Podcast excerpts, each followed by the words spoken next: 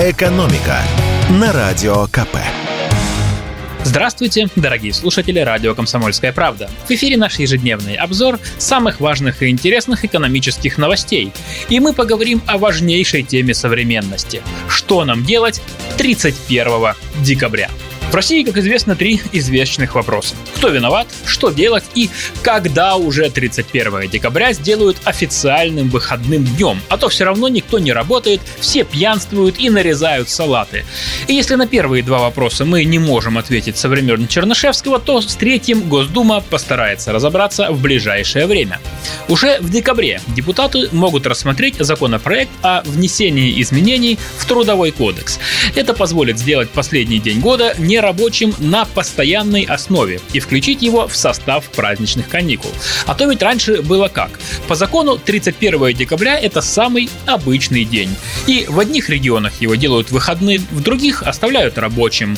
В некоторых компаниях объявляют короткий день. И ну, вообще-то, вообще-то, просто так дарить россиянам сутки безделья никто не собирается. В качестве компенсации у нас могут отнять 8 января, которое сейчас официально входит в новогодний набор выходных. Мы позвонили члену Комитета Госдумы по социальной политике Светлане Бессараб, и она пояснила смысл такого обмена. По ее словам, 8 января – это день дополнительного приятного отдыха после празднования Рождества, а 31 декабря – это день подготовки к Новому году, когда собираются родственники, накрываются столы, когда хочется в конце концов просто выспаться перед ночным застольем. Поэтому, конечно, 31 декабря предпочтительнее для россиян в качестве выходного, считает депутат Госдумы. Впрочем, что бы ни решили в Госдуме, в ближайшие новогодние праздники ничего не изменится.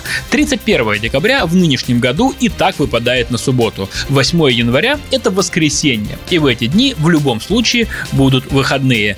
И новогодние каникулы продлятся с 31 декабря 2022 года по 8 января 2023 года включительно.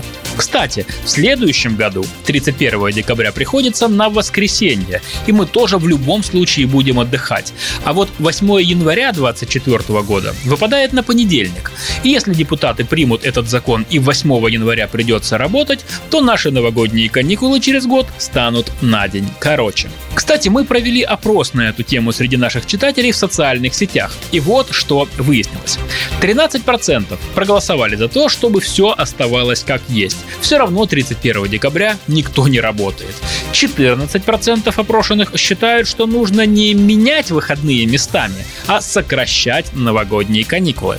23% опрошенных считают, что депутаты правы, и 31 декабря надо отдыхать, а 8 января работать. И ровно 50% опрошенных сказали, пусть выходными будут и 31 декабря, и 8 января.